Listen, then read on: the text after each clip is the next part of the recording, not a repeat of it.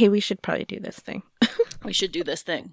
What's this thing? This thing is Introduce us. uh yeah. Hey guys, this is uh oh shit. No, I can't do it that way. I have to do it from Hello and welcome to Shh, We're Reading Dirty Books. This is Saylat, And this is Kalina. and we're a podcast who reads and reviews paranormal romance novels. Thank you for joining us. Yeah.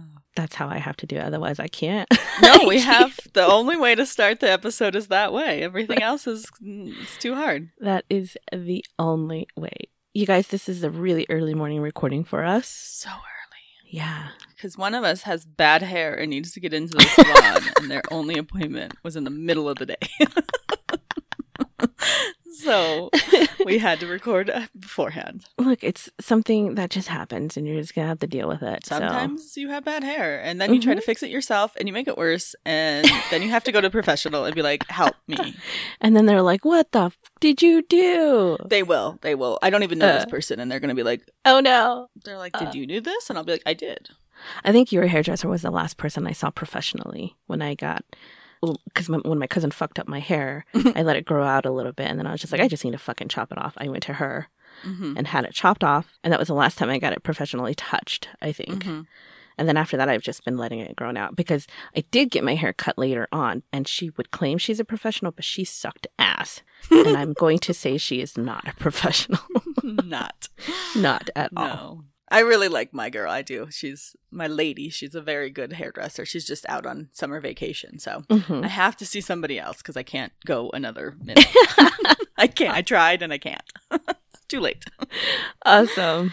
All right. So I'll do a little quickie and then we'll get right into it because this book is super fucking big and we probably have a lot to say about it. Yes, let's do Okay. it. So you have to pick one healer, scribe, infantry, rider. If I'm going back to my World of Warcraft days, I will always choose healer because I was a non combative character. hmm But healers can be strong and definitely important to the group. However, if I'm gonna, oh, if I can get through all of the craziness, the trials, and survive, I do think that there is a part of me that'd be like, yes, I do want to be a rider, just because the connection that you have with your dragon or Mhm. even your griffin, whichever, like in this story, then I think that would be worth it to try to make it through to that. I think being a healer is very safe, but I think that would probably be what I would choose in this world is a rider. hmm Though I think I would probably fit better as a healer Hmm. or a scribe. I think in my, I'm a scribe. Yeah, you are. There's no question. But because of this book, I would really want to be a rider. Now, Mhm. I wouldn't want to be a rider the way they structure their system because it's stupid. yeah, it's fucked yeah. up. And there's definitely things that need to change. Um, but obviously, once you're in, I mean, that's that's who the book focuses on, and that's so cool. Oh, it is really like cool. it's so cool. But maybe with a chance, like maybe being a scribe and finding out the truth, and maybe having a chance to help disseminate the truth would be interesting. Because what we're going to find out as we read this book, which we should just tell you. so today, for this episode, we read Fourth Wing by Rebecca Yarros. Which, if anyone who follows this podcast is a book person, you've been hearing about this book since it came out in like May. It's been blowing up everywhere. It's super popular. I saw it all over BookTok and my book groups and Facebook and everything, and I read it pretty much within a few weeks of it coming out. And as soon as I finished it, I was like, oh shit, we have to do this book. yes. And I put it on the schedule. I like bumped it ahead of everything else. I Yes. was like, we're reading it right now and we're doing this book. Um, I think it's really, it's just a good book, but also I love a lot of the things that Rebecca does with fantasy in this way that I haven't seen before. Not to say that it isn't out there. It's just something I haven't witnessed. And I think Sure. it's very important and, and it's just such a good book. But Yeah. anyway, I'm glad you Um, did. yeah. So. Yeah. Oh, who are the narrators? Because we did. It is Rebecca Soler, and we get a little bit at the end by Teddy Hamilton, Yes. Who are both very good. I will push back a little bit on Rebecca, but we'll On Rebecca? there. I have some notes. It's not un. We'll get there. I think I don't want to start with that because that starts Sure. us on a negative note. But um, Right. I'll start with just doing a very quick Klitz notes for the book because this is it's a This is a twenty hour book, so Yeah. Of you like know, high fantasy type of. high fantasy Shit. 20 hour i'm not covering by any means the minutia this is crazy so we live in this world it's called navarre and it's magical you know there's dragons and there's magic and there's a been a war there's like a it sounds like somewhere around like 400 year war uh between them and i've forgotten the name of the other place and so so they have this system. There's a war college and there's quadrants which is what my quickie was about. So people like children once they come of age and it's around like 20 they have to pick between well they, first they have to test in. And once they test into the war college they can to pick between going into the healers quadrant the scribes the infantry or the riders and if you don't make it into the war college, then you're just conscripted into battle as a grunt, I guess. I don't know, you know, like just, Yeah. you know, it, it- the draft, basically. It's, Mhm. it's essentially the draft. So then it's, it's three years in your chosen quadrant to learn the trade or learn the craft of either being a scribe, a healer, infantry soldier, or a rider. And the riders ride dragons. They get to try and match with a dragon and then they bond and are a linked pair for life until one of them dies. If the dragon dies, the rider dies. Yeah. Some sometimes if the rider dies, the dragon will die if they really bond intensely. but- Mhm. A lot of times the dragons live because they live longer than humans anyway, so they can go on and bond another rider in the future when they want to. Now the dragons are on their side because their breeding and nesting grounds are inside of this territory, and with the riders they can produce a shield. A ward kind of around the boundaries of Navarre, which protect their nesting grounds from the griffins, which are like enemies of, of the dragons because they eat each other or, or their babies. I don't know, something like that. Yes. so, Violet Sorrengail, the daughter of the general Sorrengail, who is in charge of all of Basgiath, which is the war college, and all of the riders, is it's quadrant day or whatever. I don't know. It's the day where you pick. She gets Yeah. to pick. She's supposed to. Her whole life, she's been trained to be a scribe because she's a little bit small. She has difficulty with her limb, with her you know joints, and her muscles are weak. She had a fever. It sounds like when she was young Mhm. and that has taken its physical toll on her body. So, you know, although her mother, her brother, and her sister were all dragon riders, her father was a scribe, and she spent most of her life with him in the archives learning to be a scribe because that's always been her path. Well, her mother decided. Oh, she's going to be a dragon rider. She's not going to survive. And so puts her, makes sure she knows she has to go into the dragon quadrant and not Mhm. the scribe, or she'll pick her out of the scribe quadrant, throw her into the dragon one anyway. So her whole life is changed, and she's being forced to do something. No one else is ever forced to do the dragons, except oh man, this book is hard. Yeah. It's Okay. a lot. Six years ago, there was a rebellion, and a couple of people tried to. Well, they call it a rebellion, or the government calls it a, rebel, a rebellion. They call it uh, what do they call it? Oh, um, when Apostate. a coup. The Oh, apostasy. but anyway, and all of the rebellion leaders were put to death. Their kids were marked as the children of rebellion. They have Mhm. this relic. Uh, so dragons mark their riders with their fire, and it's like a like a tattoo, but if through flame. And so all these kids have this rebellion mark on them, and they are forced to go into the rider quadrant because something like fifty percent never survive. Right. So they're assuming that the kids will die. They're they just gonna weed actually them Kill out. them. right. Yeah. Anyway, It's bad. it's all bad. There's a lot of bad things. So she naturally, of course, she's our main character. And on day one, she meets Finn or uh, Xaden Riorson. Xaden. Finn is her, his father, who was the oldest of the children of the rebellion, and whose father Finn is supposedly he killed her brother Brennan in the final battle before the government won out against the rebellion. So they have this little, you know, not meet cute, but more like meet hate on Meat the hate. on the parapet. Yes. This is Uh-huh. this tiny little like stretch of of like a balance beam up in the top of a tower in the rain that you have to cross to even get into the rider's quadrant, and people like literally fall off before Oh, they yeah. even make it. hmm And so they meet. We already know. We're like, oh man, shit's going to go down between these two. she gets in. She is struggling. Like she has a giant target on her back. Everyone knows she is the daughter The of the head daughter. general, but they Mhm. also like she is visibly smaller and weaker than the rest of the cadets. And she hasn't been training for this her whole life. Like people who choose to go into this quadrant, they've been practicing and training because they know how hard it is. She was practicing being a scribe. She sat in a library and read books. Read and wrote shit. stuff. yeah. That's not training any part of your body except for your brain. But luckily, inside she has a friend, her lifelong friend Dain. Uh, he is second year and he is a squad leader, and he takes her into his squad and he's like, "I'm going to help you." But his idea of help is, "I'm going to get you out of here and into the scribe quadrant." And she's like, "Mom won't let me. I have Yep. to stay." And he's like, "No, this will work. It's been fine." Yeah. Anyway, lots of stuff happens.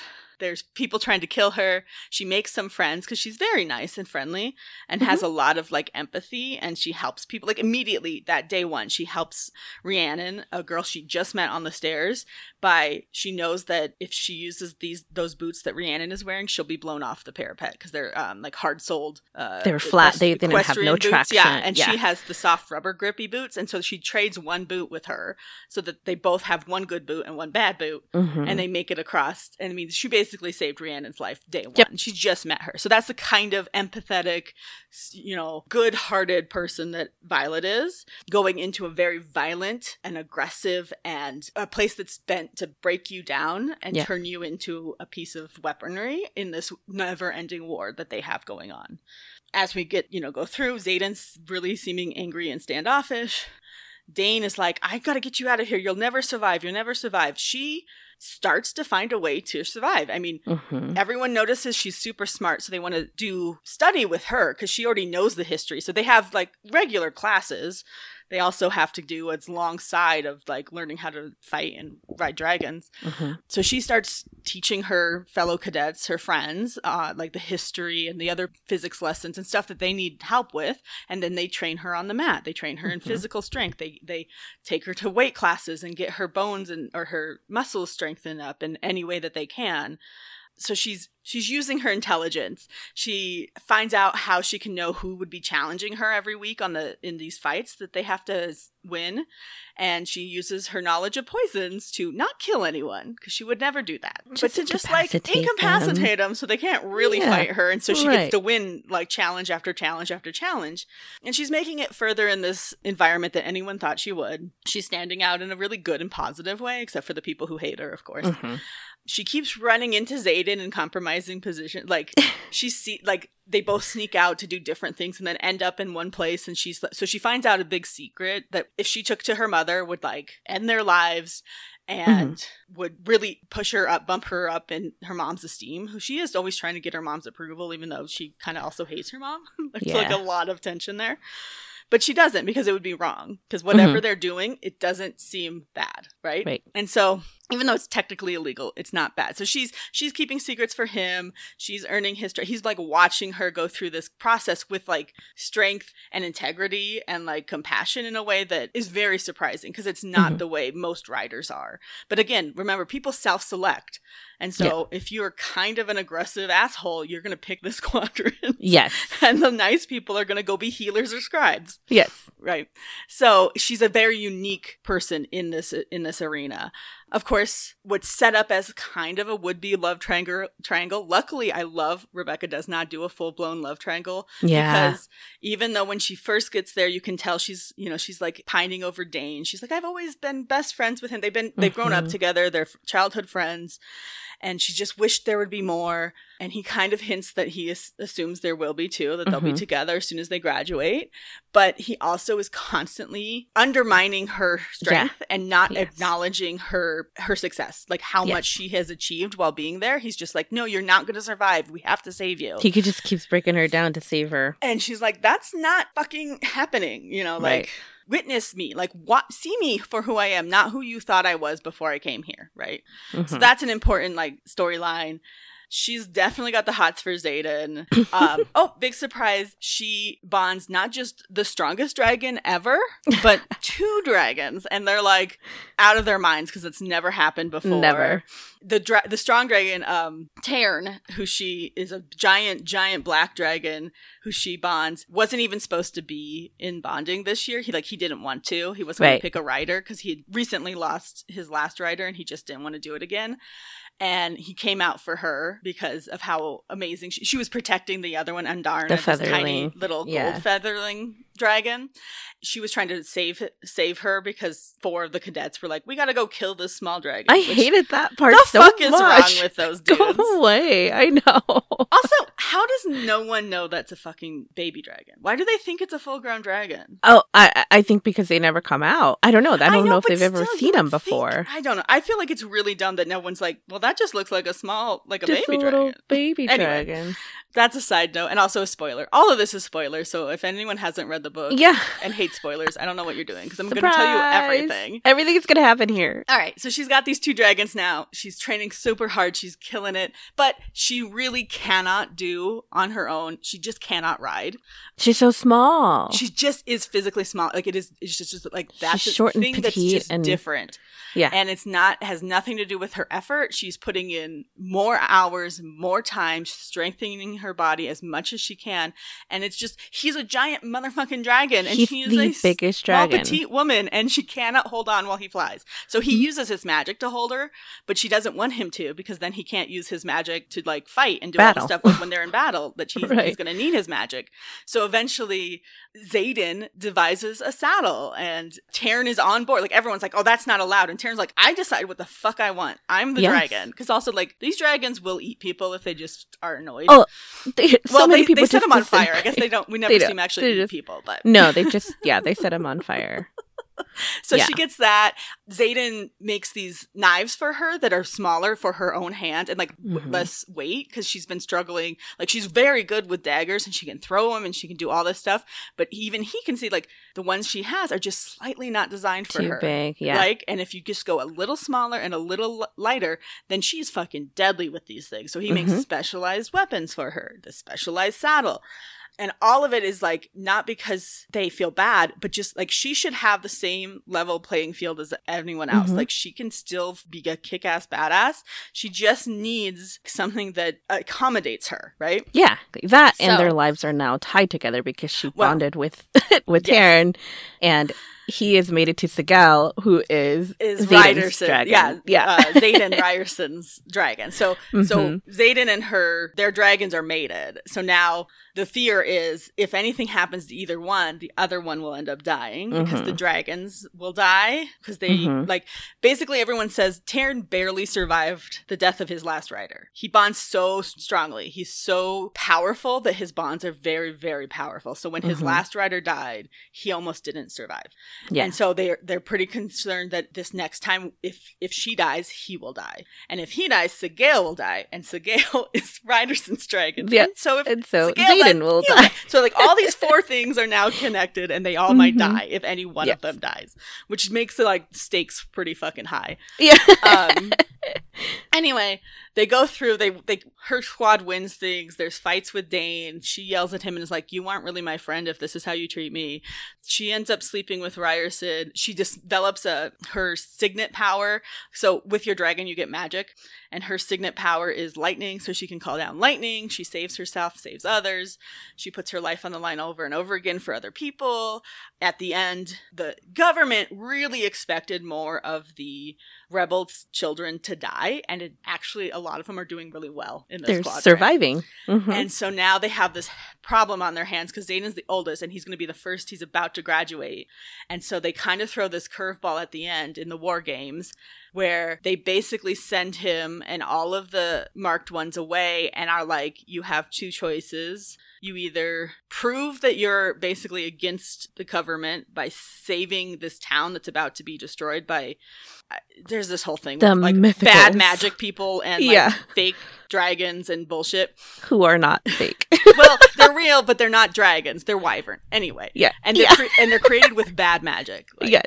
Um, and they're about to attack and kill this town, but this town is not inside of Navarre; it's just outside of it. So it's the other entity, the other land that they're supposedly in a war with. hmm It turns out what I'm pretty sure happens is we discover that all of the government, the people in power in Navarre know that there's this bad magic, these venin and wyverns that are channeling magic directly out of the ground and wielding it, but their wards keep them safe. Mhm. So instead of trying to help the rest of the people in this world who are on that side of the wards and are getting killed and slaughtered by these magical venin thing, they have lied to the populace and told them that the war is because that group of people just won't accept peace. But really, they keep, you know, the griffins and, and the uh, flyers from that country are just trying to get access to the metal that they need to kill the, the venin because it's Mhm. it's only made in Navarre. So Ta-da! Ta-da! So like yeah. so at the end there's a big giant battle. They fight a lot of venin and a lot of wyvern and she gets really cool with her like lightning bullshit, but she gets stabbed and almost dies, but then they take her over to the secret la- you know like town that was supposed to be destroyed of the rebellion and she wakes up. District 12. basically, right? or no, 13, right? Maybe it is 13. 13 is the one that's supposed to be gone. Yes. Because she, because Yeah, I she's from right. 12. Yeah. Um, Um, and then surprise, her brother Brennan's there. He's not dead. yeah, I loved that piece in the end there. So all of that is spoilers, and that's all like a fraction of what this book is. I can't even go into it, but th- Yeah. that's okay because it's better to read it than to have me tell you about it. But Oh, I yeah. really just want to get into now, like talking about it. Yeah, and actually, you did in your explanation here explain to me that bit at the end because I that's where I was confused about because I was like, wait, is this real? Because it's saying that it's part of like the war games, Yeah. and it seems like it's the test. And I knew that people are actually dying throughout all of this, through it, the training and throughout the Mhm. you know the selection and all of that. But this one seemed truly real, and especially when Xaden started talking to the Griffin riders, and I was like, wait a minute, I this doesn't seem right. And then all of a sudden, the Wyvern and the the. Venin and stuff were were real. And then all of a sudden, Brennan was there at the very end, and I was like, oh and he was supposedly killed in the rebellion, yeah, by and everyone thought yeah, by by Finn Riorson, dad. Riorson's dad. Mhm. And uh yeah, it turns out he wasn't. Well, there was a big clue in the middle of the book about how um actually Tairn's rider, who had the power to control energy or something, like tried to save Brennan, bring him back Mhm. from the dead. There was remember that conversation she had in one of their magic classes? I don't actually. So he burnt out doing that and died. And so they were like, why, you know, she was like, why would he try to bring him back from the dead? You know, like no one can do that. Oh, and Oh yes, I do remember that. It's like against. and so I think that was the moment where I was like, oh, there's not, you don't set up a whole thing about somebody possibly coming back from the dead who doesn't end up coming back from Right. the fucking dead. That dude's Yeah. definitely alive. But it did kill Tairn's rider. I forgot his name, something with an N, to do it. And so that's why Tairn wasn't going to bond again and all that stuff. So Mhm. everyone thinks that they both died, but really Brennan was brought back and he is now on the quote unquote rebellion side. Yes. Because really, that's the side trying to save everyone, not Yes. just Navarrians, but people of this. I wish I could remember their name. I thought it started with a T. I thought it was a But- P, so that's not helpful to Okay. either. Well. But yeah, it was definitely a setup. They gave Riorson the, you know, the, they said this was a war game and they sent him to the one outpost that's outside of the wards. And he was supposed to pick his crew and he picked all marked ones. Yes. And then when he gets there, Navarre has abandoned that outpost, which they never would do intentionally. So they definitely, or accidentally, I guess, they pulled out intentionally, and that's not part of the war games. And they left a note that said, You can fly up and meet us, or you can stay here and defend this city. Because they mm-hmm. basically acknowledge this town's about to be destroyed. And so you can prove yourself as loyal to Navarre by joining the war games and flying to this other town inside the uh, wards. Or you Mhm. can stay here and fight the Venin and try to save this town and prove to us that you are a, you know, rebellion. That you're that you aren't fighting That for you're Navarre. not fighting for the government. You care Yeah. more about outside people and trying to save people who aren't, you know, Navarrian than you do Mhm. about being part of our society. And then you, we Yeah. will definitely know you're rebels. So it was like it's an un like it's an unreasonable choice. Like the Mm-hmm. choice is to try to still be on the good side of the government and come and join them and let people die or do what you've been doing for the past few years and try to save people. Right. Innocent people. It makes me fear the the leftover children of the rebellion that are still at Navarre because of this. Like I know it sets up the pace for the next couple of books, but it's like, oh, what are they going to do to those? Though they I guess they're not kids, but you know. No, there are. They all are children because he's the oldest and he's 23. Oh yeah, that's right. You're There's right. Yeah. 107 They children They just can't get into the college yet. Yeah. Yes. There's 107 of them, with him being the oldest and the youngest being about five, I think, five or six, because she was born after the rebellion. She was like in the womb during the rebellion and was Mhm. born afterwards. Yeah. And he took this because that's the hard part. for them. The way they talk about the rebellion makes it sound like it was so much longer ago, but it was literally six years. So I think that was part of it that was hard, that I had hard tracking, because there's this war that is hundreds of years old. They've just been in a war for at least Mhm. 600 years. And then they keep talking about the rebellion and the reunification, and that just sounds like so much longer ago, the way they discuss it. But really, it was only six years Yes. because that's when Brennan quote unquote died, and that's when all of the marked children. That's what all they lost all their parents. Their parents were all Mhm. killed, and then Finn was the oldest. Not Finn. God, Xaden was the oldest one, and he was eighteen, I guess. Yeah.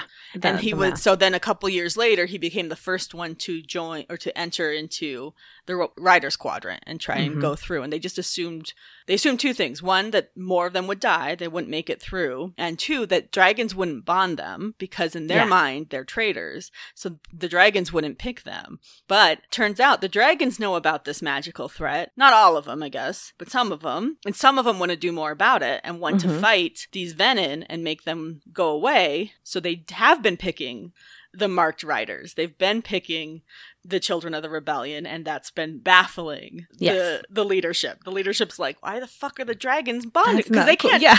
They, can't, do once- anything after that. Once the Yeah. dragon bonds, they're just like, I mean, they can still kind of underhandedly try to kill him, which they did at the end Sure. there by setting him Mhm. up, but they can't outright do it because the dragons dictate a lot. You know, they aren't they aren't controlled by humans in this world. Right. They choose. They make They're the choosing choice. to partner with and to join the battle and it benefits them because they get to keep their hatching ground safe, you know, where they breed. But they, some of them are like, we need to fight this. Like this, it's not okay that we just let this magic roam free uh, Mhm. outside the borders. Because I would imagine eventually, if they get powerful enough, they'd take down the wards, and then those venin are now coming into Navarre, and like that's Yes. got to be a problem. Yeah. So here's something then. Maybe it'll be explained later, but I have a question about whether or not Tairn and Sgaeyl know about the venin or knew about the venin and the wyvern. Yes, So they were also keeping that a secret from Yes. Violet. yeah, Okay. and and Tairn Because she got mad at Tairn at the end too. She's just like, You fucking lied to me also. Everybody's Yep. lying to me. And he acknowledged that, and even Andarna, because Andarna knows. Yes, and she was and like, Andarna. and she's like, we didn't lie, we just didn't tell you. Didn't so tell it's, you. it's She's the like- different, and like Yeah. this is really, especially at the end, it really comes full circle where like a huge piece of this book is lying by omission. Like, is that still lying? Like, not telling, Lying by omission. Right? Yeah. is lying Mhm. by omission still lying? How can you trust? Like, all of this is really tied into the book, and and yes, he knew, Tare knew, and he was waiting for Xaden to tell her. And like they had a conversation at the end too. Where he's like, I was waiting for you. You needed to tell her and you weren't doing it. And now she's injured. Yes. You know, like he was really pissed. And pissed at all of us. He's pissed at everyone. Like, well, she's pissed, but then like Tairn is pissed at Xaden. And I, I really like that very end piece Yeah. where she's still like kind of asleep. She's like in a coma. And so no one can talk to her, but the four of them all can talk. Like normally you can only talk to your dragon. Just Yes. you and your dragon can talk. But because their They're two dragons are mated, all four of them can talk to each other, which is very, very unusual. So instead of just hearing Sgaeyl, uh, Sgaeyl, his dragon, he's got Tairn, who is her dragon, just fucking yelling at him. And he's like, Yeah. this is the embodiment of all of my my shame and my like Yep. all of your bad feelings about yourself. Like all he's like, this is dragon just keeps there. yelling at me about Yep. how I suck. mm-hmm. Mm-hmm. Who and he already feels bad Of course because he, he, loves bad. her. He loves her. Yeah. They love each other. They love each other. Yeah. No, they know. Yeah, he knew. And he just was he was hoping that Xaden would tell. I here's the thing. So at the end, once she wakes up, she's like, I'm going to help. I'm going to fight because this is wrong. This is a Yes. 100% wrong. And we have to do the right thing. And everyone, the character she has been from the beginning, like, you knew this is where she's going. Yes. You know, she never tried to kill another cadet in all of Basgiath, even the Mhm. ones that tried to kill her. Which At- were plenty. which were a lot. At one Mhm. point, so there's one rule is you're not allowed to attack somebody when they're sleeping. Mhm. They're pretty much free for all. You can kill whoever you want regardless at any other time, but you cannot attack somebody a sleeping cadet. That's like their one the one time you can't kill. Yeah. So she wakes up one night. She's already bonded to Tairn and he's he's screaming in her head to get up. And she wakes up and there are six, well seven cadets in her room to kill her. They're Yeah. the unbonded ones. They're, they so during threshing, they walk through where all the dragons are and the dragons choose which one to pick Mhm. which cadet if they want to bond and if they don't there's more there's more cadets than there are dragons anyway so there's definitely going to be cadets that don't bond with dragons but then also sometimes the dragons are like mm, none of these are good enough Yeah. i don't like them And that, that one's really bad. I'm just going to burn that fuck person. that dude right and so i liked how the annoying one got burned The- Yes. the chatty and anyway that's side Yes. stories. so she wakes up there's six unbonded cadets and one higher ranking person but anyway she gets her own at the end in her room to kill her because they think that then they can take Tairn that Tairn will bond with him because Now they know that he's willing to bond. and I just think this is so illogical but whatever okay It's not cool. Uh, I mean, yeah, especially because they know that if he's so selective, how now he has to try to choose another one, and you killed the one that he chose. You think he's now going to choose you? that doesn't make Mm. any sense No. at all but again these people are not these people self-select into here because they're not good people yes. That's what I think. Not everyone. Some of them are good people, but a lot of them are bad. And these ones are Yeah. bad. Um, anyway, she wakes up and she starts fighting for her life, right? And even while doing that, she's throwing knives, she's hitting them. Sh- Every Mhm. single throw, every single strike that she makes is a non lethal one. She hits them in their like shoulders, in their legs. She doesn't go for a kill. They are literally trying to kill her. She ends up with like She's choked out wounds, by she's Oren. choked, He almost stabs her in the throat. Like Mhm. all this, they're going for the kill, and she can't even in that moment to save her life. Yeah. So she tries her hardest not to not to kill anyone. So that's why we know she's going to be on the side of the right in the end, which is she's going to fight with them to take down these Venin. But she tells Xaden, she's like, "Look, I gave you everything, and you didn't let me in, so we're not going to, you know, be together Continue anymore." this. Yeah. And I just like I know that's the way it has to. I understand. I understand the structure of a book, and that's the way we have to go. Because now we have what four more books, I think, and at least next book is going to be. yeah, we have to look forward to it. we do have to look forward to it, Yeah. and the next book is going to be like the first half is is her going to be like, no, I can't love you, I can't love you, and then like obviously falling in love with him again because she's still in love with him anyway. But I do, I feel like he had a really good reason not to. Oh yeah. Like he it was. would It's bigger than them. he would not just be giving up his secret. It wasn't just like I didn't tell you that I secretly cosplay as um you know as, as Tinkerbell on the weekends. It's not that kind of secret, right? That's a personal No. secret, and you should tell your partner that. Y- yes, that's he important to has the lives of 107 Yes. or 106 children because the deal he struck with the leadership was if any of them prove to be quote unquote rebellious, hmm his life is forfeit. He put his neck on the line for all 106 Yeah. and gave them the chance because they were just going to kill all the kids. Yeah. I mean, come on. They were going to kill all the children and he oh, these are bad. he people. made a deal to save their lives to give them the chance to go through the riders quadrant and live and he would be on the hook for all of their them behaving basically Right. for them being good citizens so he has all their lives on his head he knows that there's venin and that they're killing slaughtering people on the other side of the Mhm. wards and he's trying to Mhm. save them and those are the secrets he's keeping he knows brennan's alive now that i feel That one's that's her own fucking brother dude Yeah. you need That to, one you need to tell her definitely her brother's not Mhm. dead. Yeah.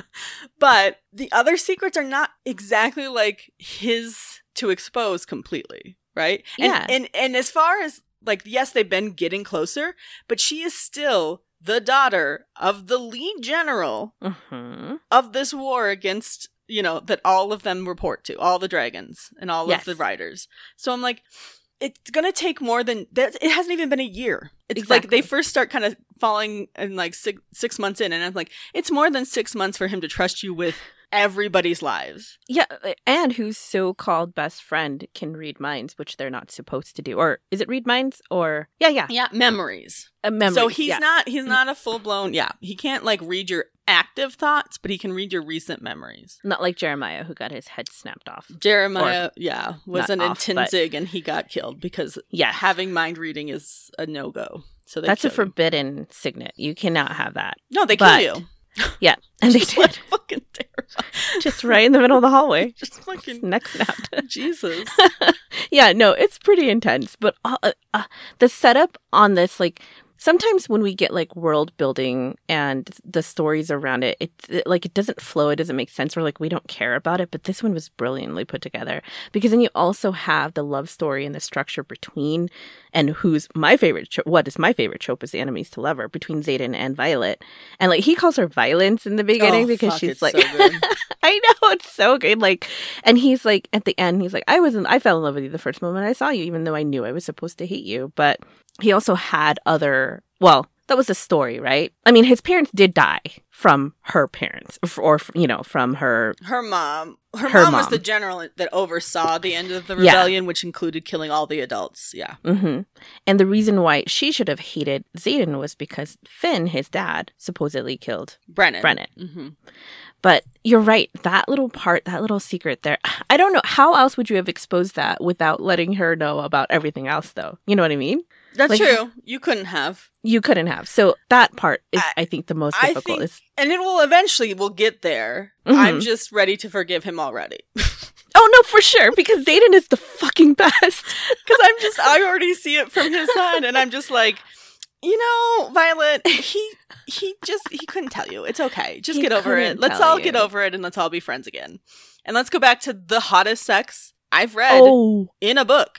Dude. Okay, which scene are you talking about, though? The first one or the second one? The first one. because they were both good. Okay, the first one, which also leads us into our kiss and tell a little bit. But yes, let's talk about it. Oh, this was so long coming. Because, like, seriously, she was attracted to him from the beginning. Very beginning. he was dropping hints, especially after she bonded Tairn. And like, there's one scene where uh, Tairn and Sgaeyl obviously uh, are off having Oh, yeah. dragon sex, Dragon And- sex. and they forget to close the doors between Yeah. their minds and their their riders, and so both both him and her are like having all of these strong emotional sexual feelings because they're feeling what the dragons are feeling, and they're like, oh my Uh-huh. god, this is gonna kill me. but anyway, so they're definitely they're attracted to each other but he's playing it off as like it's part of their uh, the dragon's Connection. emotions and their Mhm. connections and he's like this isn't real. You don't like me. Don't fall for me. Like all this bullshit.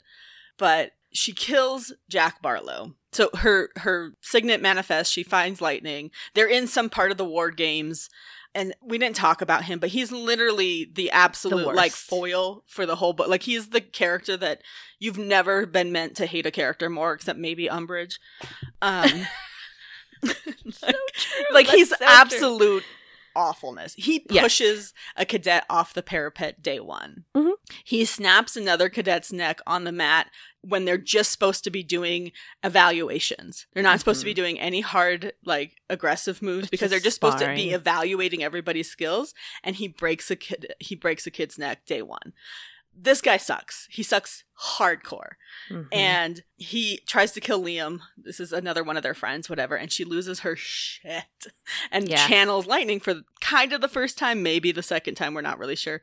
Um, but the first time that she's understanding it and noticing it, Mhm. and she kills him. She's never killed before, so she's a fucking mess she's a mess. about it. It's not what she wanted, but she did have like she did it to save others, and really, he needed to get killed. He sucked. Honestly, and it was only a matter of time before she did her first kill. Of course, you don't make it Mhm. out, and you don't end up in war No. without killing. No. right? Exactly. And also, he was the one leading the group to try and kill Andarna, the little Yes. baby dragon. So, like, everything about this dude sucks.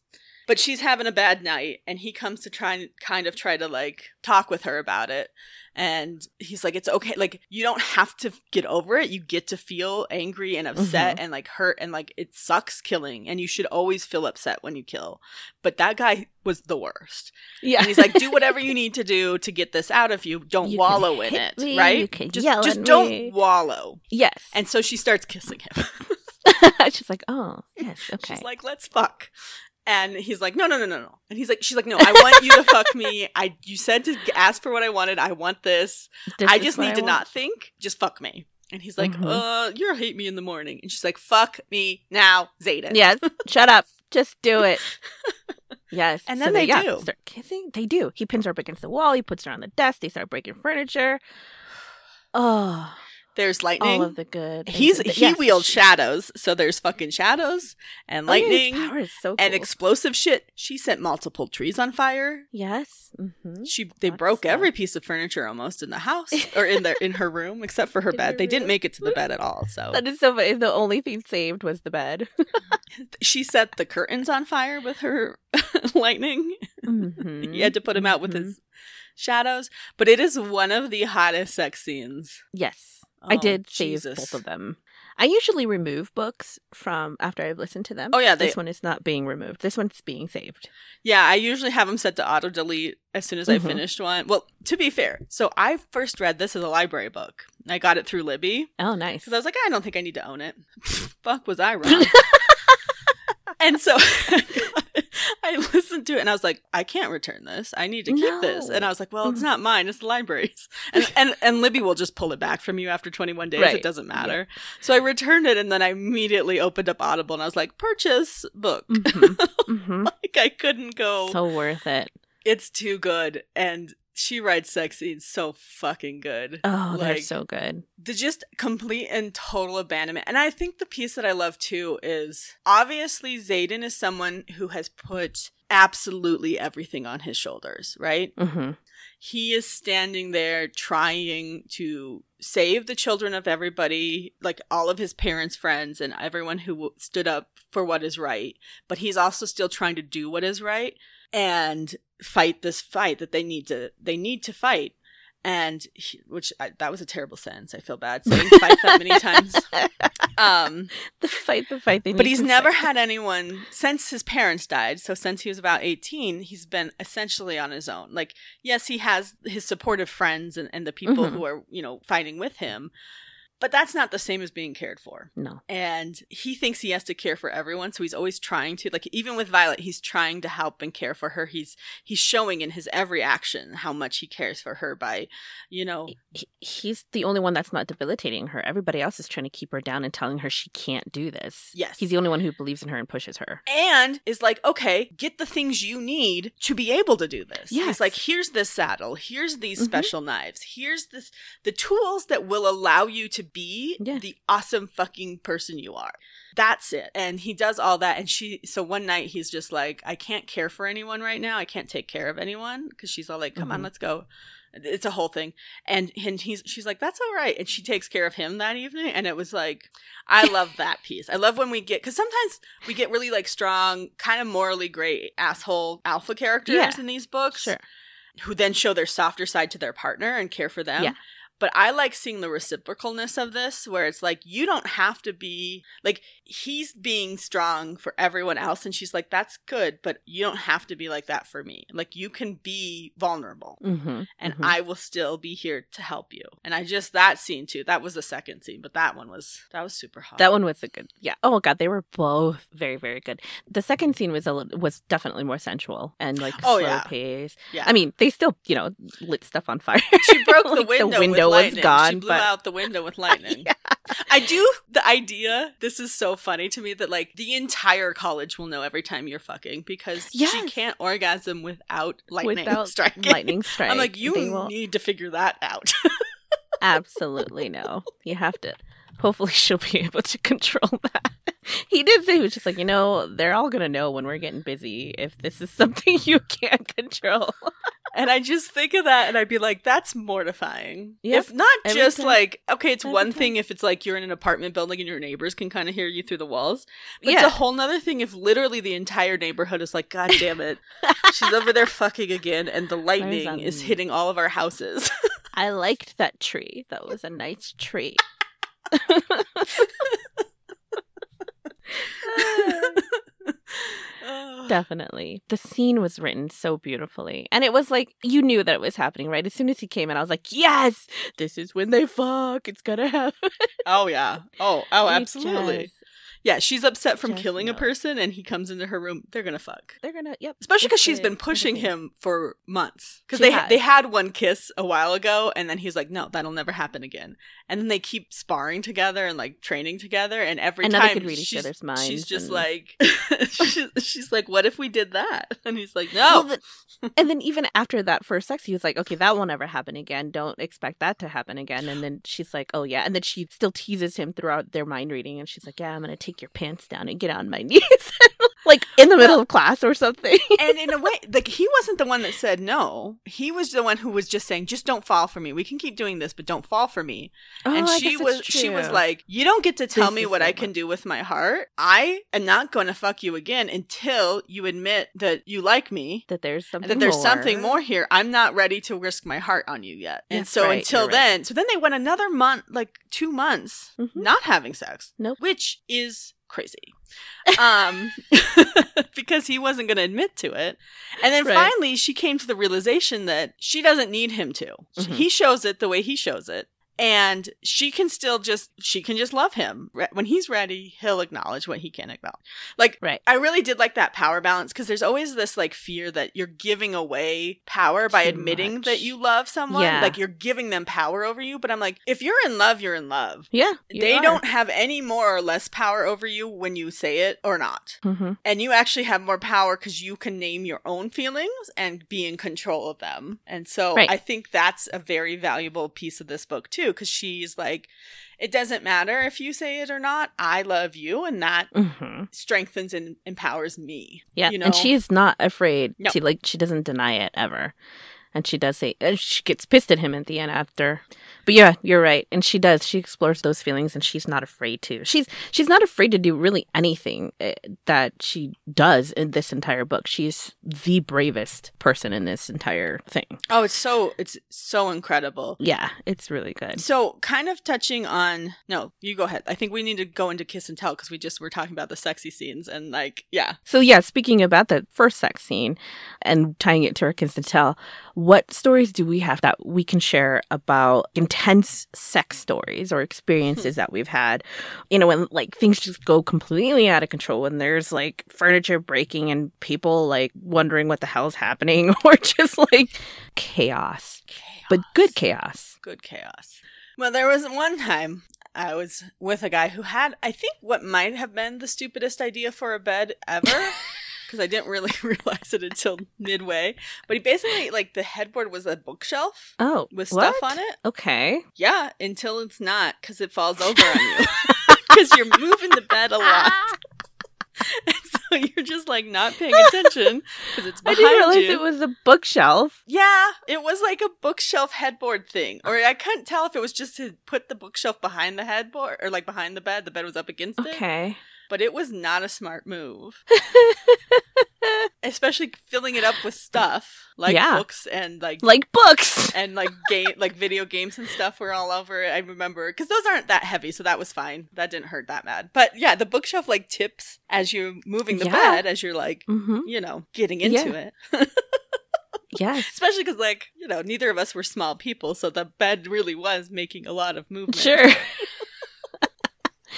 Uncontrollable, like intense. There was so much intensity, and so much like yeah. feeling and stuff that obviously, if the books are going to be there on the bookshelf and the bookshelf gets moved, then you know Things, Things start gonna fall. fall. off of the Yeah. bookshelf onto, And onto people's you. backs and heads. and then, like, Uh. instead of stopping, you just are like, stop falling stuff, and you try to move out of the way, you know, Oh get on yeah, the floor. You're like, fine, fuck it, floor. yes.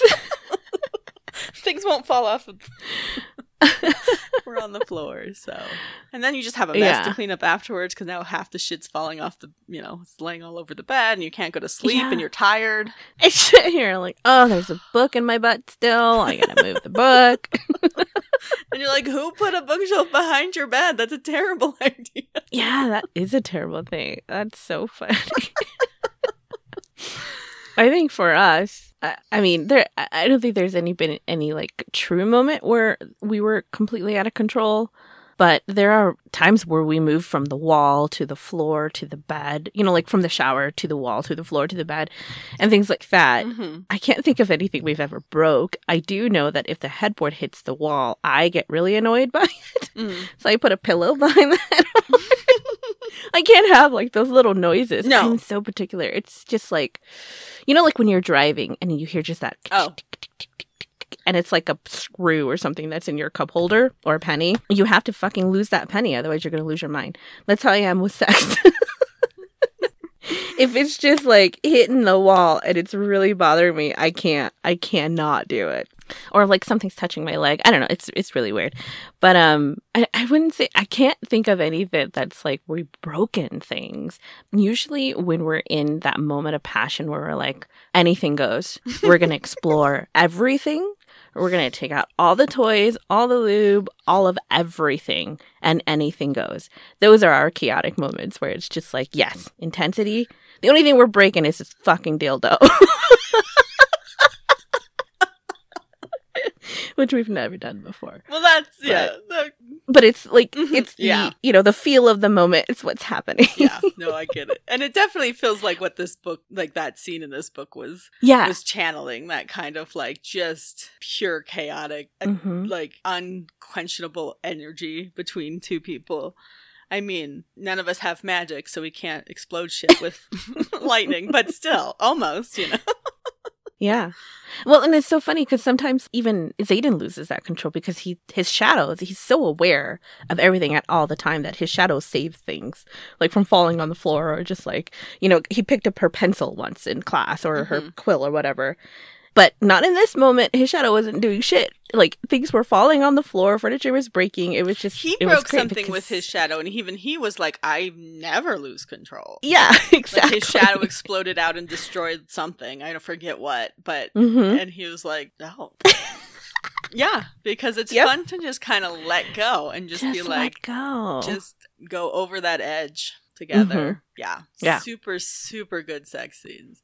And Yes. not a ton, like for as long as the book is, man, we get teased for a long fucking time. It had a great build. oh, a I great loved the build. Yeah. build up. I also loved that. I mean, it's definitely it's like a college. You know, it's like college in that it's they're on the verge of well, college isn't like this, but like they're learning skills. They're on the verge of death. People die all around them, so they're in that kind of Mhm. like life mode where they're like. So the rest of the cadets are like fucking all the time. And Yes. there's, I love how just throughout she sprinkles a bunch of, there's people with they, them pronouns. There's uh, her friend Rhiannon who keeps switch, seems bisexual, keeps switching back and Mhm. forth. Like she's sleeping with this girl this time and then this guy this Yep. other time and then back to this girl. And it's just part of their, you know, Yeah. society. It's just, it's just part of the book without being like, Nobody makes it uncomfortable, No, and it shouldn't. it's be. not an issue. It's just this, like this is the way they are. it. It's part of life. It's human. Mhm. It's human. So I really love that because it's very diverse, very representative. I think. Mhm. And then kind of building on some of the stuff we've talked on about Violet and her struggles physically. So, a lot of the symptoms that Violet suffers from, the things that are described in the book, her joints being kind of extra loose and Mhm. like, uh, you know, her ligaments and stuff, Rebecca Yarros and her sons have it's Ehlers Danlos syndrome, Oh, um, which is very similar to what she describes for Violet. So it is where you Okay. have like that extra kind of loose joints. I don't remember exactly, but it has something to do with yeah, with like the cartilage, the way the structures build, and so that they have this syndrome and have lived, you know, learned to live with it, and and I think that's why she puts this character into this world. It's so wonderful to see because her physical doesn't hold her back, but it does give her that strength Yeah. to push through in a way that people don't expect of her. Because at one point, I think after she'd been stabbed, they were still sparring. And someone's like, well, you could have given her like a day off for her arm to keep healing. And I think Xaden's like, you have to learn to fight through to fight pain when you're right? hurt. And she's like, Mhm. I'm in pain every day. Like that's not new. Yeah. you know, like Yeah. that's how I live life. It's my constant Mhm. companion. So she's already got that skill that other people are having to learn because it's been part and Yep. parcel of her life. And then, as we mentioned, there's these small accommodations that they're making that are helping her be her best self. And like, if you think about it, they're accommodations that would really benefit, I don't know, all the riders. Everybody else. so, as the first years get their dragons, every time they do flight training, it seems like they lose a couple because they Mhm. fall off the back of a dragon and their dragons don't get them. Their dragons are like, whoops, that one's Uh. done. Mm, Whereas at least at least Tairn keeps picking her up and putting her back Yes. on, you know, catching her while she's falling. You know, and everyone was so shocked when they first saw the sh- saddle because they're The like, "That's not allowed." And why not? Where why is it- it? Where is it written that that can't be a part of? You know, Right. It's a tool that helps. Like, what is the what's the downside to it? Now, apparently, there was some concern that uh, you know if it was made out of leather and they caught fire, then it would hurt the dragon. But I'm like, the dragons are the ones that breathe fire. The griffins don't. So it'd only be another dragon trying to set your own dragon on fire, and that's not good. yeah. And think about all of the cadets they wouldn't lose if they Mm-hmm. employed this accommodation. Or like having multiple weapons of different sizes and different weights for different Right. people and different For body different types. people. Mhm. Um, so to kind of go along with that idea, I found an article that is about accessible design benefits everyone. It's on uxdesign.cc and it's from August 31st, 2021. It doesn't seem to have an author author. Let me see if I can't find one at the bottom. It's by the Canvas editorial team, C A N V S. Okay, so it doesn't it's not attributed to exactly one writer, but um, I'll you know share it. But it has a lot of really good points about for too long like we we ascribe accessibility like we're like well that benefits this small group of people so if we Mhm. have you know a ramp in the sidewalk oh that just helps wheelchair users right well no it helps bicyclists it helps people pushing strollers suitcase if you're moving and you have a dolly how much easier is it to go down a ramp than Yes. over a fucking curb Uh-huh. the idea that accessibility only benefits a small group is very wrong. It's an old idea and it's starting to change, but we really need to get into this idea that there's universal help for like these accessible ideas that they can really help all kinds of people with Mhm. or without disabilities in the world. And it's not wrong to have tools that we we as humans we create tools to make our lives easier. So why not using Yes. these tools that can benefit everybody, incorporate them into city design, building design, Yes. you know, objects in our home, our, our tables, chairs, like our appliances, all these things can be designed better to be more usable, more accessible to everyone. And that can Right. really help all kinds, you know, like everybody and not just quote the disabled, right? So Right. a couple of the ideas in here, or some of the examples they give in here's the ramps is one of them, but like automatic doors. How handy is it when you're carrying a bunch of stuff to be able to Yes. push the door open button with your elbow? yes. that you know, Instead of instead of trying to fumble exactly. and hold on to things, right? Mm-hmm. So those are you know stuff like that. There's just so many ways that this can help. Like I said, so many more people. And I think about it Yeah. too as not just like accessible designs, but taking every like taking more types of bodies into mind when designing things. So long we've been hearing about how when they design cars, they use Mm, male crash tests. Yeah. th- Yeah. So the seat belts, the airbags, the whole structure of the car is designed around a male form to be safe Mhm. for them. So shorter, you and I, You like and me. smaller, petiter women are actually usually put in harm's way by being in Yep. these cars that are designed for the Mhm. typical body that you know designers think about which is the masculine form. And so we need to make those kind of changes too. We need to change Yeah. just the whole idea about who we design for. It should be for the broadest possibility. Like how can it save the most people or or or benefit and help the most people instead of just a few or instead of just like the quote unquote typical, which is always Right. going to be, you know, The male- a- a- the male. but also not just all male, male. but like an average male. Yeah, right. Like a, a larger male. typical Mhm. male because there's also going to be smaller men and bigger men Mm-hmm. and like they have a com- you know, they need assistance and accommodations as well. So or what they typecast as the average male or what they see as should be. Exactly. So I think, yeah, there's just a lot. And I love that that was in this book. And Mhm. that even though other people were like, well, that's cheating or that's not the way we're supposed to do things, that's Mhm. only, this whole concept is all social construct.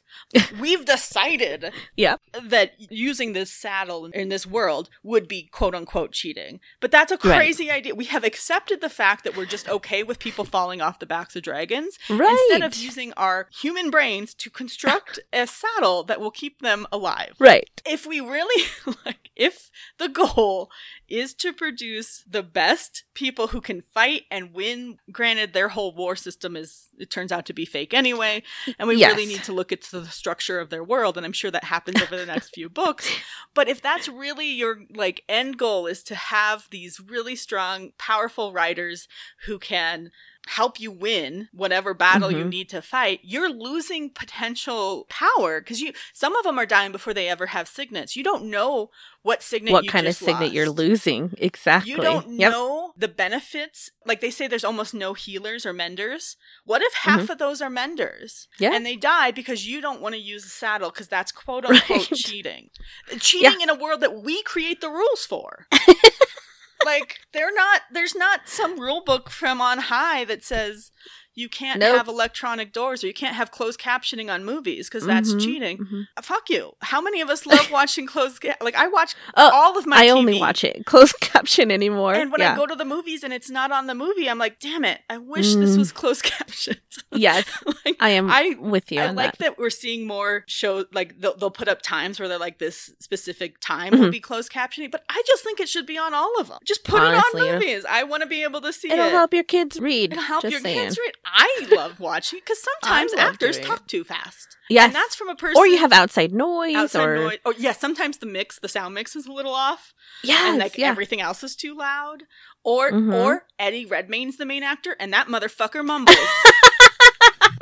and I don't ever understand what he is saying unless I can go home and watch it with closed captioning. Oh my god, you're totally right. It's he does not Ah, know how to enunciate. Oh. I haven't seen a single movie with him where I've been like, "What?" that is hilarious. that dude and? So true. I didn't even think of it. It's because I'm so used to watching the closed caption that I don't have to worry about it. But Yeah, but then and I, I am. I'm super used to it, but I also like going to movies and movie theaters. And I walk they in, and the have second it starts and they're not on, I'm like, ah, shit. All right. All yeah, right. like even if they want to just have like one separate theater that does just closed caption movies, you know, then it accommodates. Yeah, or just fucking put it on everything. I don't see. Well, that is coming from two people who would love that, right? But imagine others who would be like, "Ugh, I can't watch this with closed caption. It would bother them too much." I don't believe it. I feel that they can get over it. also, you don't have to look at them. No, They're at the bottom. How about you just know- watch the screen if you don't want to look at it. I don't know. it's not in the middle of the screen. No. But yeah, yeah. If we can find a way to make these tools that help accommodate more versatile to help accommodate more, I why not? imagine something like in the future, like Google Glass will allow that, where it won't be on the screen, but you can be able to select it on your own glasses. Oh, Don't you oh. imagine that's kind of what'll happen eventually? Like, I'm not saying tomorrow, but some future Sure. world where, yeah, you can tap into like the closed cat, you know, for that movie, and you can choose it so you see it, but not everyone sees it. Yeah, because then it's not a hindrance to others. It's not a don't like fucking hindrance, and yeah, I like I like the tweet where it's like I'm convinced people who don't like closed captioning just can't read fast. Get read eyes. I know I've seen that before too. and I think which I shouldn't true. be making fun of. That's not a thing, but it is funny because it's just like just don't look at it. Yeah. But anyway, um, we're kind of getting off track. But yeah, so I, I just really liked this book. I liked for the all of the inclusivity of it. You know, just kind Mhm. of stuff that you don't see a lot of in fantasy. Like it's very easy in fantasy for usually, especially if it's this kind of world where it's obviously there's magic and not the technology bit, for them to act as if there's just not people of different abilities or different diversities. And, you know, it, it can, too long, like fantasy can be very, very white and very, very homogenous, Yes. right? It's very Yeah. much the same kind of people, right? Mhm. Um, but to see a real diverse fantasy where we're just taking humans as they are Yeah. and pretending that you know it's a magical world or pretending that it's uh, a historical world or something. I just I liked that in this book, it, and it comes across well. It's not it's not shoved down your throat or done anything like that. It's very it's very well done, and it has this It's really naturally strong argument. presented. Yes, yeah. for she is literally one of the most powerful. Like there her lightning wielding is blowing them all away. They haven't seen it in they think decades. They haven't seen a signet that strong and that powerful. And just think of all the times people tried to kill her because she was Mhm. quote unquote weak. The weakest. the yeah. weakest, and she'd be the most liability. She'd be the biggest liability to the wing. She wouldn't be able to really be a good fighter. All of this shit that they wanted to, because they only saw her physical hindrances, and they were like, "This is not, you know, she's not going to be a good fighter or a good asset." And then Mhm. at the end, she has the strongest power. So Yep. all those times that they have allowed this system to kill and weed out people who are quote unquote weak or different has been really detrimental. They're going to find out at Oh, the yeah. end. Like this is not the way this should work. And she gets to lead that. So hopefully they take heed to the messages that she's sending just by being herself and saying, "Oh, hey, maybe maybe we don't lose people at the parapet. Maybe we do put saddles on our dragons so that we can see if we get some powerful person out of it." Well, even the the teacher who was training her in her signet, I forget his name, Mhm. Carr, who is like he says he's been doing studies and he sees a correlation, like a nature is creating a balance. So she gets Mhm. this super strong, powerful weapon power, but she also has that physical limitation. So like that's Yeah. the balance. So some of these cadets who are like the strongest, most physically able cadet get weaker powers, weaker signets Mhm. because nature likes balance. It doesn't want to just be like, "Oh, you are the strongest, You get the fastest, everything." this and that." And so Yes. here you go. Yeah. Although I feel like it falls down a little Except bit with Xaden. Yeah, because Xaden's like all the things, and I'm like, He's like "Mm." everything. He's the only one. but I do think like his shadow power is powerful, but I I don't know. It can't like what can it? I don't know. It can do a lot of weird things. We, It can do a lot of weird We do not know hers but- yet. She just scratched the surface of hers at the very end of the book. Like she's gonna be That's able to true. fucking wield lightning. Do a like, lot so much more than she thinks. Yeah. yeah. Mhm. That's gonna be next book. Also, I cannot wait to see Andarna grown up. Oh, I know she's gonna be magnificent. grown up Andarna. Yeah, grown up Andarna. How badly did you want Liam and Oh, I'm not over Yesenia? it. Was that her name? Day. No, no, no. So Deigh was the his dragon. Mhm. I meant her friend in the library who does the signing. Oh, I, wanted them to name hook up. She was only in it a little bit, but yeah. yeah, she was she was not a main character at all. I think her name was Yesenia, Jasenia, or something like that. But yeah. I really, really wanted them to be like part of the story and be a couple. But then he I'm died, okay and then I death, cried. and I do. Think I can't believe that. not accept it, and I think that was bullshit, Rebecca. I feel like that was one of my serious black moments where a character that I love so much died, but not actually died because I can't accept it. Yeah, he's not dead. I don't understand where he is, but he's not dead because I don't. Yeah, no, totally. I'm not okay with it. Like I, Mm-mm. I don't want anyone to die. I don't think it's fair. Well, Jack, I wanted Jack to die. Jack totally needed to die, Okay. and the, a couple of those other people. We didn't even say it. Oh shit! There's so much.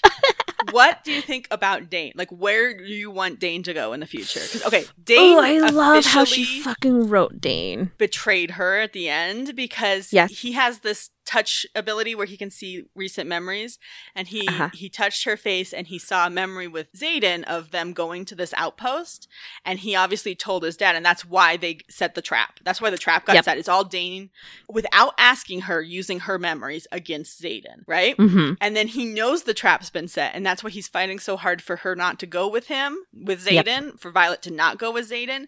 And she's just like, I have to go there. Our dragons are mated. And then he goes, Okay, well, I'll miss you. Basically Yep. acknowledging acknowledging he thinks he's sending her to her death, and he's Boom. doing it anyway. Yep. Her supposed well, he's such a rule friend, follower. Fuck Dain. So, Okay. what do you think is going to happen with him in the future? Oh, I think he's going to have a big part. I think I think eventually he's going to come to you and be like, "I realize I've done wrong. Oh, yeah. This is I'm on the wrong side." But he's not going to move. Like he's not going to switch. Don't, he's going to be like Percy for a while, right? yes, Percy yeah, and then die doing the right thing. The whole, yeah, it takes him all the way to the end till Percy comes back to the family.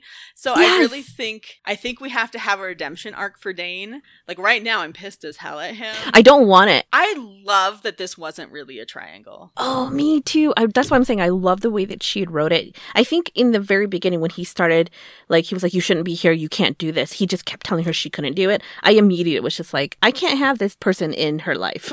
Well, I I know they're best friends and stuff, but he just keeps bringing her down, and I can't have that. It's not. He, he's telling her what her limitations are, Yeah. and he doesn't know. Exactly. And there was one moment where they're all training and uh, she's watching, and I think, I don't remember. There's two of them in their squad are training on the mats. And the, it's a guy and a girl, and he's like, I don't want to hurt you. So he's kind of pulling his punches and he's not really going for Yeah. it. And Dain speaks up and is like, You know, you're not doing her any favors. You have to fight her as much as you can because we all have to learn. So pulling your punches doesn't help her, right? He knows that's true. He knows that's reality. Yep. And then Violet starts fighting and he turns around and he's like, Don't be so hard on her. Give her, like, Yeah. treat her better. Like, be easier to, like, he coddles her. He knows that's Mhm. wrong. He doesn't do it to any of the other cadets in his squad. He tells them to go for Go at it.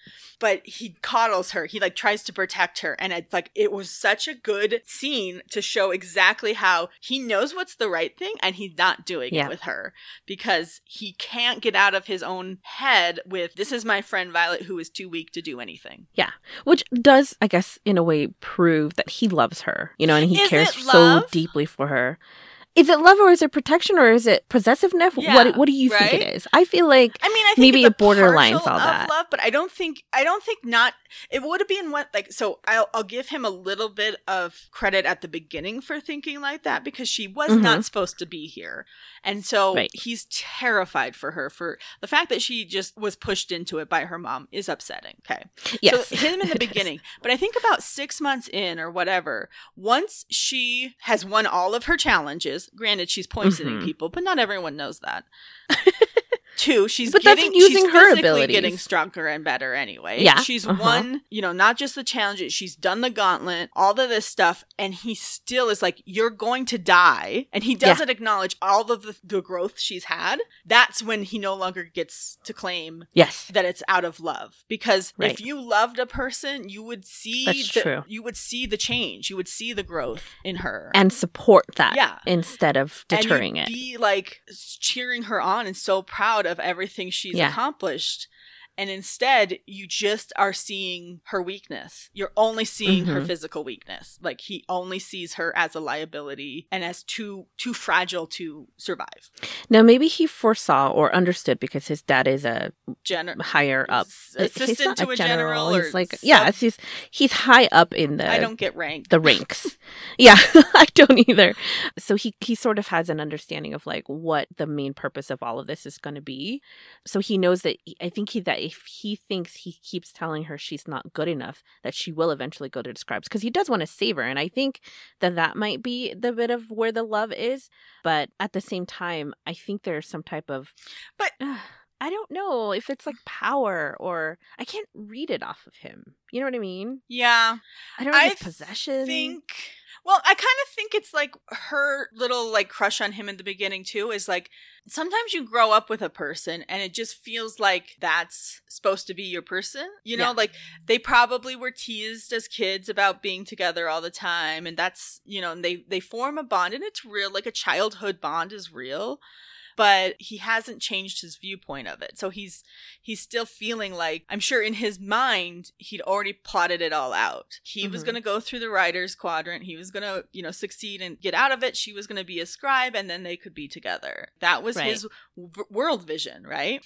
And it's not working out because she was not allowed to go be a scribe. And it turns out as every like her dragon tells her like everyone is like this is where you were meant to be. Like she very obviously fits in well not because she's ruthless like they are, but because she really is super fast, super strong, like not physically strong, but like emotionally, mentally strong. Like Yes. You know, Mhm.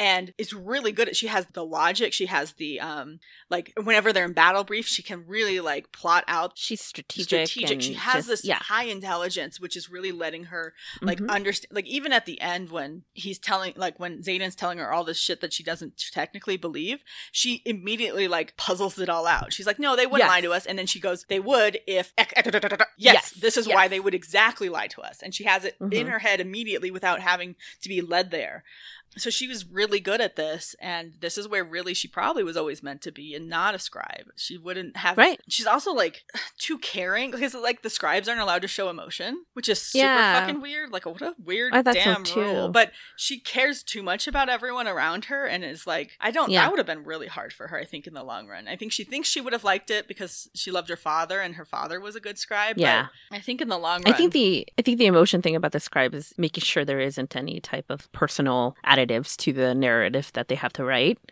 You know, so maybe that's why they can't have those connections or but that's a that's bullshit you know Oh, totally. like it's totally that's bullshit. not how things People work. are. yeah there's always going to be a personal bent so you know there's Mhm, like i guess you could copy verbatim something but when something's being written from scratch and you have to you know you can say the facts but there's going to be spin it's just the way things are Absolutely. And especially with how this government is running their stuff, they are already not being truthful. I can't wait It's for already this all to bad blow the fuck up. news. I don't understand because it really seems like they're talking at the end of the book like they're all just gonna go back to Basgiath for year two, and I'm Mm, like, mm-mm. how the fuck are they going back there? Doesn't everyone No. think they're dead? They're dead or that they're betrayed because they protected I the people don't understand instead. how this is gonna happen. No. I do not know where we're gonna go, and No, I feel like this is it. Like they have to stay there with with Brennan. They can't go back. but it sounds like she's supposed to. I don't know. It's weird. It's super It's gonna be weird. They're gonna be targeted. Everybody's gonna know that I they. am. I am nervous for that. I'm nervous for the kids, the Me too. kids. It's gonna be fucking. I think good. it will be good if she, because obviously Xaden's not, because he's supposed to have graduated anyway, so he's out of it Right. regardless. But I think Yeah. it would be a fascinating for her to have to go back, pretend she doesn't know, see Dain. Dain is like, "Holy shit, I thought she was gonna die," Yeah, and then they all have to like fake it for a long time. but she can't go back without Xaden, and he can't go back. Yeah, I don't know I don't because she has to be I close. don't to, have an How is this gonna work? Yeah, no, I know. She's gonna either have to go underground and like do things that I don't know. This is good because if she goes back, so does Xaden. They have to be together. They can't be separated. Maybe, maybe they all do go back, and they're like, you guys, like, and pretend like they didn't know that this was an attack on them.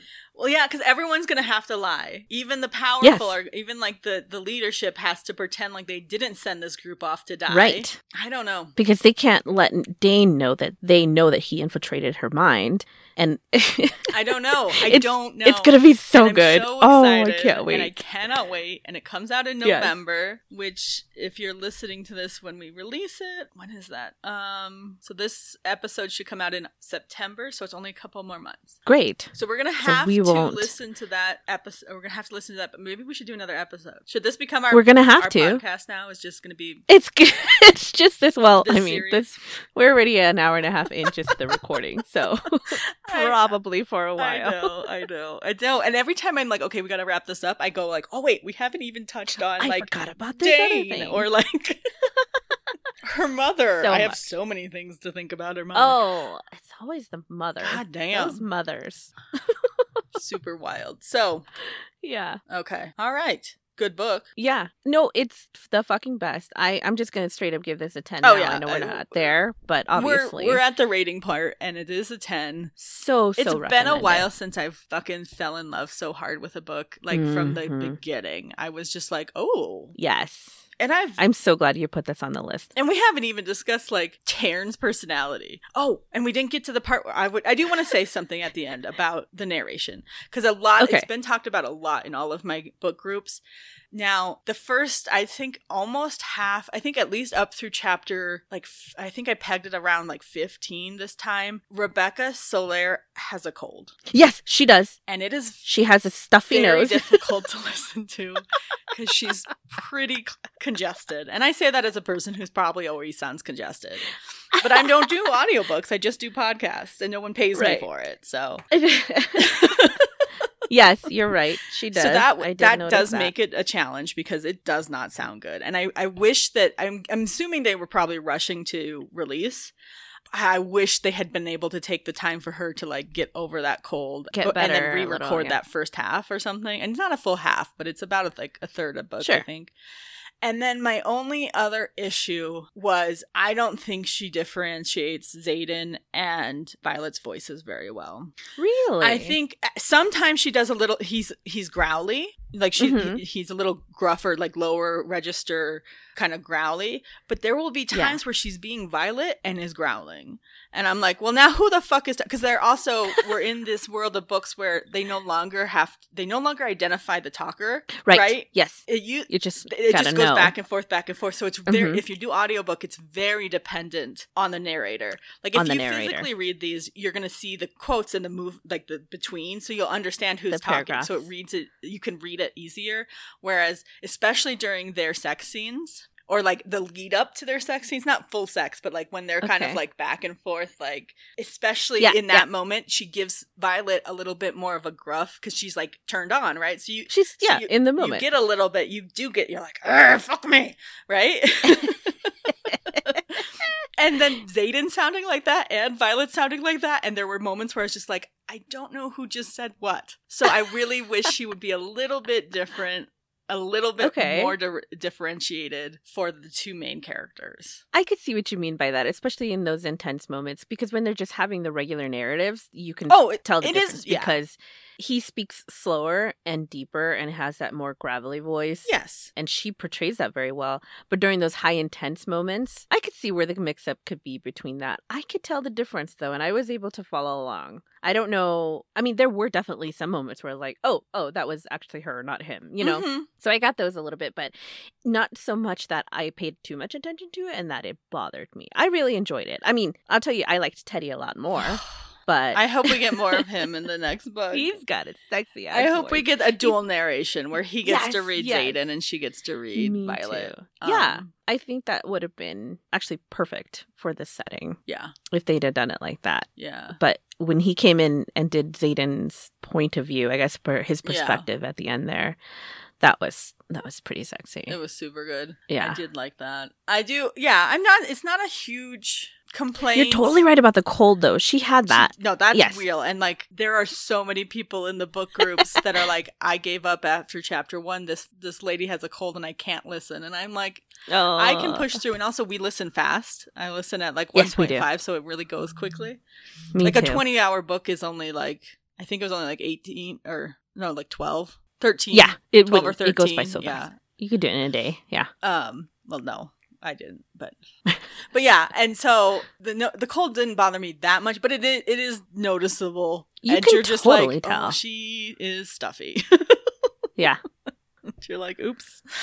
At first, you're just kind of you're thinking, well, maybe is she trying to like be a different with Violet, and you know, but now she totally has a little bit of a stuffy nose there. Yeah, but all of that put aside, none of that changes my opinion on the book. I really just love No. this book, and hmm I've never reread one this quickly. I don't think almost back to back. I've never started it right after another. I'll tell you that. So I started I, as soon as I was done. I hit play again because I was like, okay, I did miss what was happening towards the end there, and I could have just listened to the end. But then I was like, fuck it, I I like this story. I'm gonna listen to it again. And the uh, battle scenes are always tough. Like hmm they're exciting and there's a lot happening. And I do think at that point, Rebecca, the way she reads Violet in high intense Yeah. situations like that, not just the sex, but like the battle scenes and like the, you know, Mhm. she's trying to care for everybody on the field and fight Yeah. and this, you know, that was like, she was very, very good in those moments because it, it really came, like her panic and her emotion Oh, yeah. really comes through. And you're just like, she's trying, and both of them at the end, the two of them are both like, Liam's death is my fault. And then the other's like, no, it's my fault. I brought it. And. I'm like, guys, he was killed by a very evil magic person. That's whose fault it is. It Yeah. is the evil magic person's He fault. was. Nobody else's and the fault. the wyvern the wyvern killed day. the That's really who day. I almost yeah. want to say Den. Yeah, it was he's Deigh's dying, Oh which means god, Liam I'm dies too. okay which oh, that was so. I loved Liam. He he became one of my uh, favorite characters almost immediately, which is how he was with her. I'm not Mhm. okay with him being dead. I need that not to have happened. Mm, not Maybe okay she can like either. fix it. It was a good. it was a. It was a good way to write in that whole narrative, though, about if a rider if dies, a, if a or dragon you know, dies. if a dragon dies, then the rider dies. So I think that was good because that was the very first what quote of the book. Hmm Yeah, uh, Or a whatever it Dragon was. without its rider is a tragedy. A rider without its dragon is dead. I mean, I didn't like that it was Liam, but it was. I think it was a pretty brilliant tie to it to the slogan. I don't like it. Um, But even but you're right. The way that she emoted was beautiful because even when like m- when Mira was okay after that, when they she found out she was fine after that one battle scene, mhm. And she just broke down in the middle of a field or someplace by herself, and she's like, she's okay, she's okay. Like it was, it got me in the core. It was good. It did. It was good. did. And when they were having sex, they were just like, ah, like just her exasperations and just yeah, all of that. no, she I'm did. I it. yeah, she she's good. She just she had a she cold. had a cold, and maybe let's let's work a little bit stronger on not giving Violet any kind of gravel because that's Xaden's voice. Right. That's all I want. That's all I want. Sexy a gravel. little- Just give Xaden to Teddy. little more We're clear- fine with Or that. give Xaden to Teddy. yeah, Well, yeah. I'd be in. I'll be into that. So okay, okay, guys. It's now like one of our longest episodes, but yes, it is. oh, I was so in love with this. yes. I know it's so good. So uh, you know, hopefully we'll get to do the second one a lot sooner than than what we usually do when we separate our books. So I just will make it happen. yeah, let's just do it. You're the you're the controller of this stuff anyway. I'm too invested in this series. I Yeah. think it's So we're both giving it a ten. yeah, it's a definitely fucking ten. Hell yeah, I'm all I- for it. Just loved it. Yes. I loved it. All right, but we do have to close out and eventually let our people go. All right, guys. So for our next book, we're going to read Ramon and Julieta by Alana Quintana Albertson, narrated by Alexander Amato and Vanessa Vasquez. I don't know anything about. I mean, obviously, it's a take on Romeo and Juliet. That's all I know. I think it is. Okay. Uh, I don't think it's supernatural or paranormal. Okay. Um, we're doing it because uh, next month or you know this starts um Hispanic Heritage Month, right? Uh, yes, and I'm sorry, my timing is off. Yes, you are correct. Yeah, because it's it'll come out in September, and that's the beginning of it. So yeah, we're excited. It looks like a really cute book. Uh, Yeah. And who doesn't? Well, I'm hoping for a better twist on Romeo and Juliet than the original because I always find the Yeah. original be like these fucking teenagers so kill everybody. Avoidable. Like, what can we give them a different ending and let them love each other? and please? let them not be fucking 12 Like, and live. 13 yes, twelve and thirteen. or however old they were. Uh, No, I'm excited. was. I think it'll be fun. And it'll be a complete different, you know, it's not a high fantasy like we just read, so we need to, yeah, like sh- shake it up a bit, Yeah, just yeah. change it, get take it down a notch yes, from absolutely. this very intense book that we just read. So we're going to read something a little bit more probably like meet cute contemporary romance, a little happiness, Yes. right? This is ha- not absolutely like as much as this was awesome, it wasn't really happy. no, it was intense. People died and All people were time. screwing each other and backstabbing. Oh yeah, no, it was intense for sure, All the time. all the time. Dead. But still so good. So good. and the sex. Oh, you guys have to read those. Yeah. The two scenes that were in there were fucking fabulous. So very, very good. All of it. Okay, well, in the meantime, before next next episode, we'd love to hear from you. You can reach us on social media at Shh Dirty Books.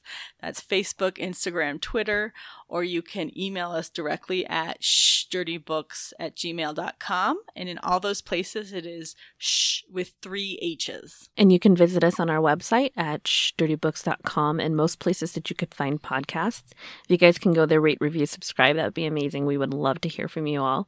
Thank you, Jim Townsend, for your music. And with that, we're going to say good night. This is Say That, And this is Kalina. and we'll talk to you later. Bye. Yeah, you've been listening to Shh, Reading Dirty Books with Kalina and Saylet. Be sure to tune into the next episode. Get some more of your dirty books read to you. And if you're listening on a format that allows you to give a rating, please do that for them.